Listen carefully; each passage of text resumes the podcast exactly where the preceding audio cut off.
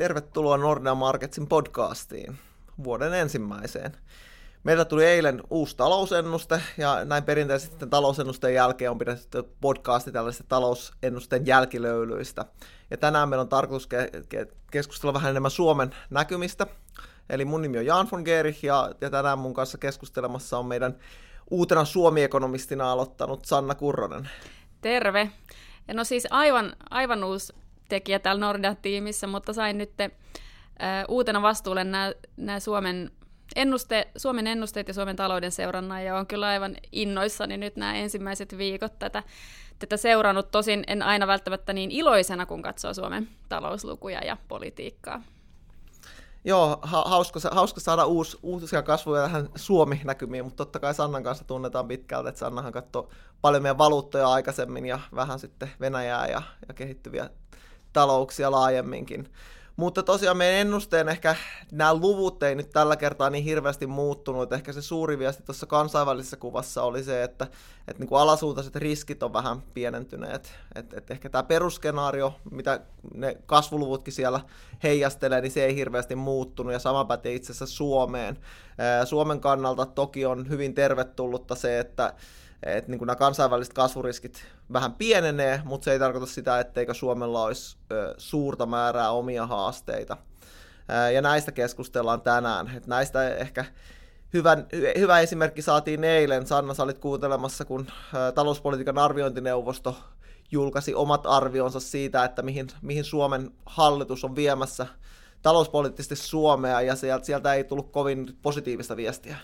No se oli kyllä aikamoinen täystyrmäys, mä sanoisin. Eli, eli talouspolitiikan arviointineuvostossa tosiaan lähtökohta on se, että hyvin tämmöiset puolueettomat ja, ja nimenomaan Suomea enemmän ulkopuolelta katsovat ää, vierailijat, professorit yleensä, niin, niin tekee arvion tästä Suomen ää, hallituksen talouspolitiikasta. Ja, ja eilen tosiaan arviointineuvoston viestissä oli ainakin, ainakin kolme isoa huolta.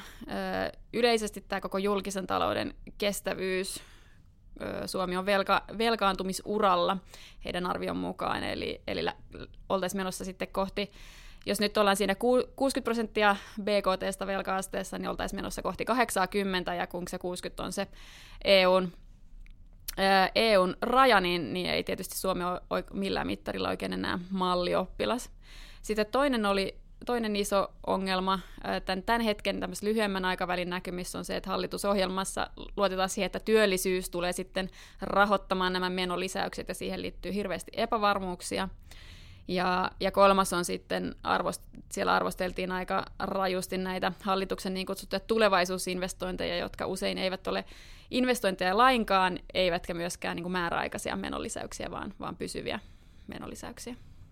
Joo, paljon on, paljon on niin kuin kysymysmerkkejä jatkon suhteen ja tuntuu, että hallituksella muutenkin nämä toimet on ollut tässä vaiheessa niin kuin aika vähissä ja paljon tosiaan on rakennettu sen varaan, että saadaan toimia tehtyä, toimia, mistä ei ole mitään, mitään tietoa vielä. Ää, oliko täällä arviointineuvostolla mitään positiivista sanottavaa? No, öö, tietysti heidän tehtävänsä on vähän niin kuin katsoa sillä tavalla kriittisesti sitä sitä politiikkaa, että siinä mielessä siellä nyt ei, ei kauheasti nostettu ainakaan esiin mitään semmoisia semmoisia kovin positiivisia juttuja. Totta kai, niin jos katsotaan vaikka niitä tulevaisuusinvestointeja, siellähän on oikein hyviäkin ajatuksia ja, ja tietenkään niin kuin arviointineuvosto ei myöskään ota kantaa siihen, että, että mikä on, niin kuin, mitkä ovat hyviä menolisäyksiä, mitkä huonoja menolisäyksiä, vai enemmän sitten ottavat, ottavat kantaa siihen kestävyyteen siinä julkisessa taloudessa kokonaisuutena.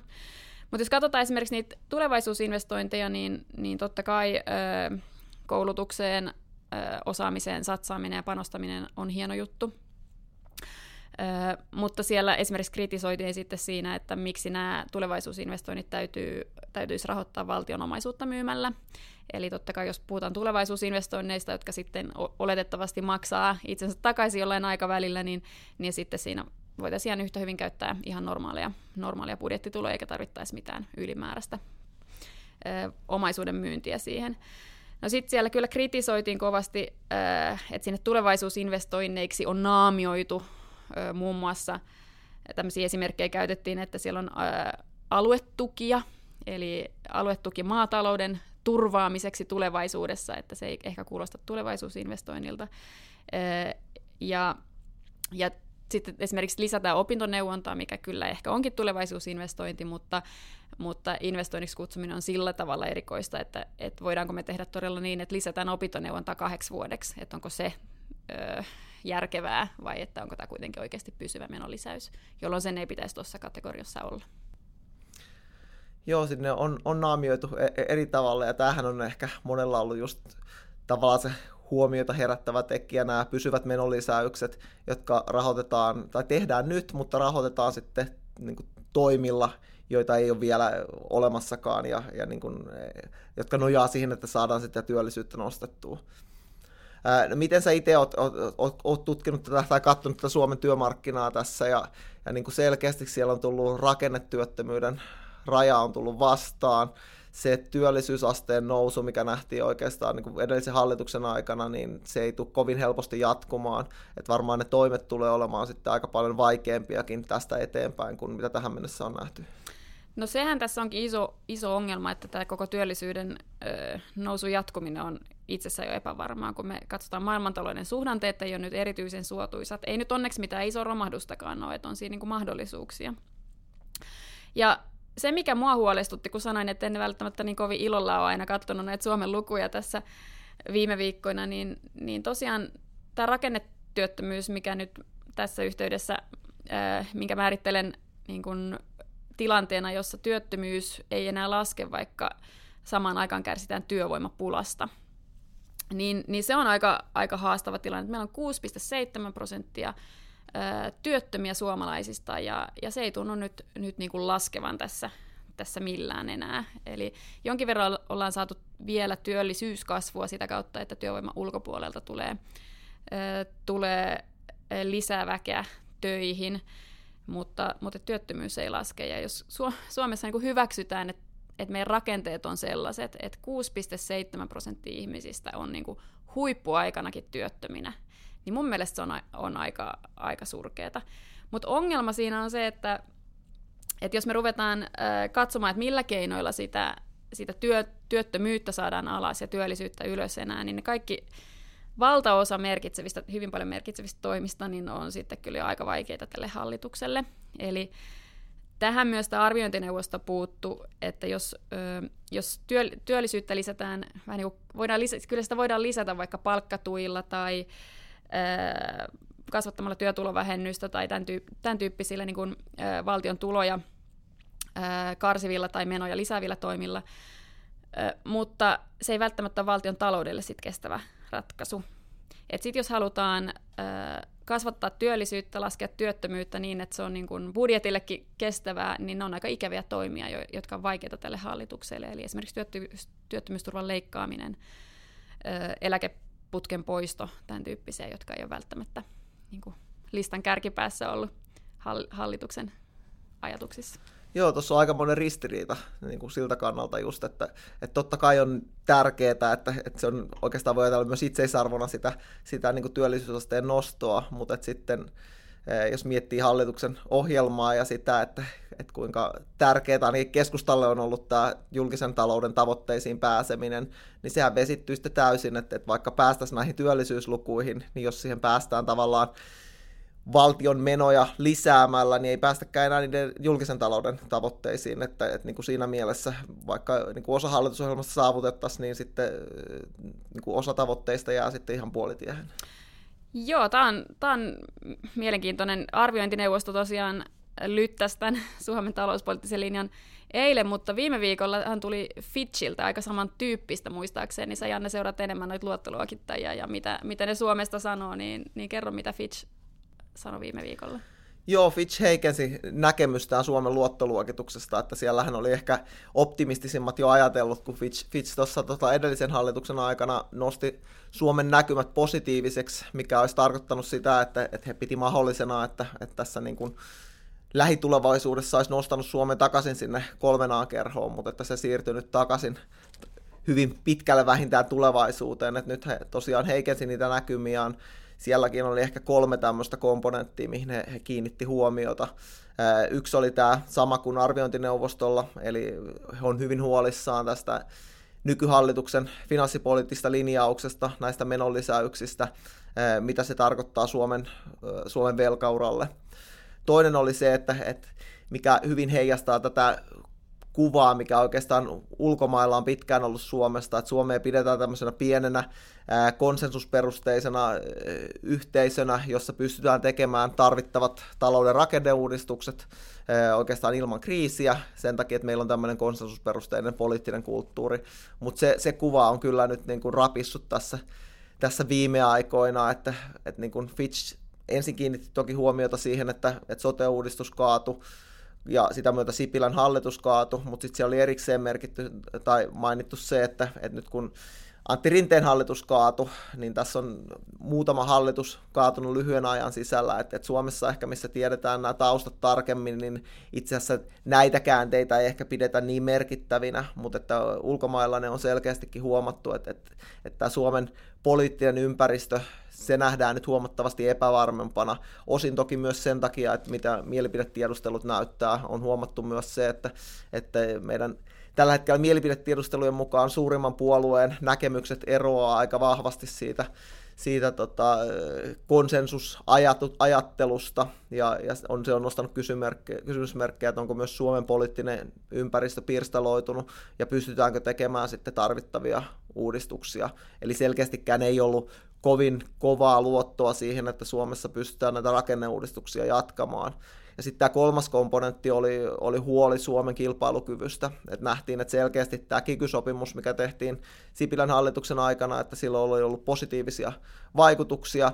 Nyt ei olla ollenkaan vakuuttuneita eh, siitä, että, että, että nämä tota, nykyhallitus on yhtä huolissaan Suomen kilpailukyvystä, ja sitten oli toki huomattu nämä vaikeat palkkaneuvottelukierrokset, mitkä meillä on, niin oli huoli myös siitä, että Suomen kilpailukyky heikkenee. Et, et tuli kyllä aika, niin sieltäkin aika täyslaidainen riskejä siitä, että et, et kyllä Suomella on aika suuria haasteita. Tiedetään, että väestö ikääntyy ja, ja pitäisi tehdä näitä rakenneuudistuksia, mutta että pystyykö Suomen poliittinen järjestelmä niitä tekemään, niin siitä epävarmuus on selkeästi kasvanut.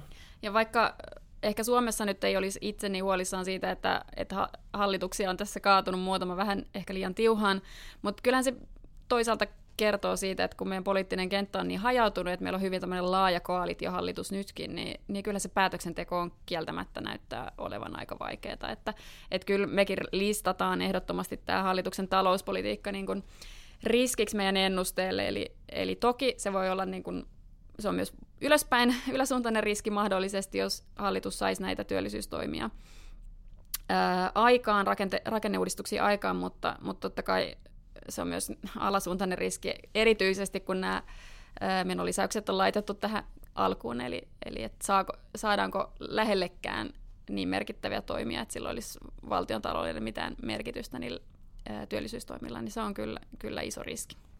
Joo, tuohon on helppo yhtyä, että, että jos se, se, että meillä on viiden puolueen hallitus, että ehkä muistetaan edellisen kerran, kun meillä oli kuuden puolueen hallitus, kuinka vaikea silloin oli löytää yksimielisyyttä mistään.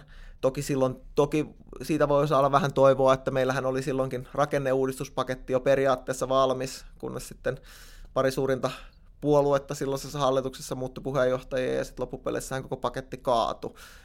Et niin kun, Toki se on myös muistus siitä, että näitä rakenneuudistuksia olisi pitänyt tehdä jo kymmenen vuotta sitten vähintään. Ne on nyt viivästynyt. Edellinen hallitus ehkä meni oikeaan suuntaan. Siellä oli kolme puoluetta ja siltä, sitä taustaa vasten on ehkä helpompi yhtyä tähän, että, että viidellä puolueella on varmaan vaikeampaa löytää sitä yksimielisyyttä. Ja jo nyt tiedetään, että kun sieltä on ehkä tiettyjä toimia suljettu pois näissä niin kuin työmarkkinauudistuksissa, niin kyllä se hyvin vaikealta näyttää, että ainakaan julkista taloutta parantamalla päästään näihin työllisyystavoitteisiin.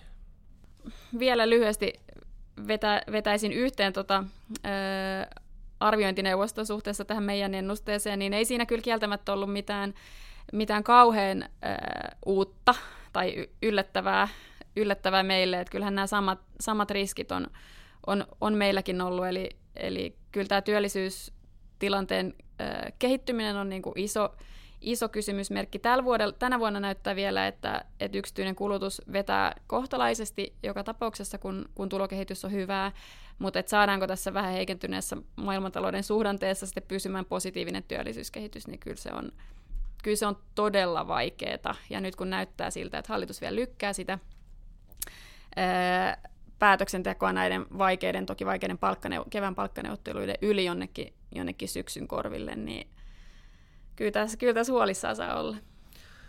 Joo, siinähän mielessä Suomi voi ajatella, että on onnellisessa asemassa, että jos ajatellaan niin markkinapaineen kautta, niin osin EKP-politiikan, osin sen kautta, että meillä kuitenkin kansainvälisessä vertailussa velkaaste on suhteellisen matala, vaikka se nyt tästä varmaan nouseekin, niin korkotaso on sen verran matala, että, että niin kuin mitään tämmöistä välitöntä markkinapainetta ei ole tehdä nopeita uudistuksia, mutta toki se voi olla myös, myös niin kuin, tämä on, on, ää, tässä on kaksi puolta, että, että niin kuin, voisi toivoa, että Suomi ei ole mennyt tähän olotilaan oikeastaan, mikä meillä on monessa muussa maassa, että ainoastaan kriisien kautta pystytään uudistumaan, mutta, mutta niin kuin aika näyttää, että, että miten, miten tässä menee. Me toki toivotaan, että, että uusi hallitus saa aikaan näitä tarvittavia uudistuksia. Halutaan korostaa sitä, että niiden tarve on nyt poikkeuksellisen suuri oikeastaan niitä olisi pitänyt tehdä jo kauan sitten, ja vaikka sen valtionlainakorot matalia onkin, niin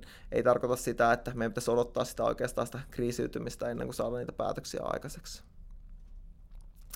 Et jäädään odottamaan näitä hallituksen päätöksiä. Ei toki haluta, haluta missään nimessä tuomita hallitusta tässä vaiheessa, vaan toivotaan, että niitä tämän hitaan alun jälkeen saadaan oikeasti niitä konkreettisia toimia, koska Suomen talous oikeasti tarvitsee niitä ja meillä ei ole aikaa odottaa neljää vuotta, että, että niin kuin saadaan seuraavat vaalit, seuraava hallitus, joka sitten voisi vois tehdä näitä uudistuksia, että kyllä niitä tarvitaan viimeistään nyt. Ja mä lupaan omalta osaltani, että en odota hiljaa, vaan yritän pitää kyllä tätä agendaa koko ajan esillä. Yes. Hyvä. Jäämme odottamaan näitä, näitä toimia ja varmasti palaamme näihinkin tässä tämän vuoden aikana vielä näissä podcasteissakin. Kiitos. Kiitti.